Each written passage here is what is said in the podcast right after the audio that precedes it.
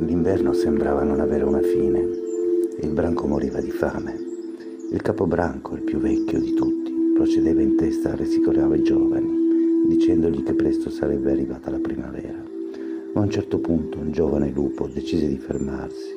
Disse che ne aveva abbastanza del freddo e della fame e che sarebbe andato a stare con gli uomini, perché la cosa importante era di restare vivo.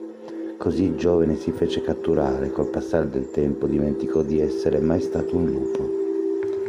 Un giorno, di molti anni dopo, mentre accompagnava il suo padrone a caccia, lui corse servile a raccogliere la preda, ma si rese conto che la preda era il vecchio capobranco. Divenne muto per la vergogna, ma il vecchio lupo parlò e gli disse così: Io muoio felice perché ho vissuto la mia vita da lupo. Tu invece non appartieni più al mondo dei lupi e non appartieni al mondo degli uomini. La fame viene e scompare, ma la dignità, una volta persa, non torna mai più. Dal film Educazione siberiana.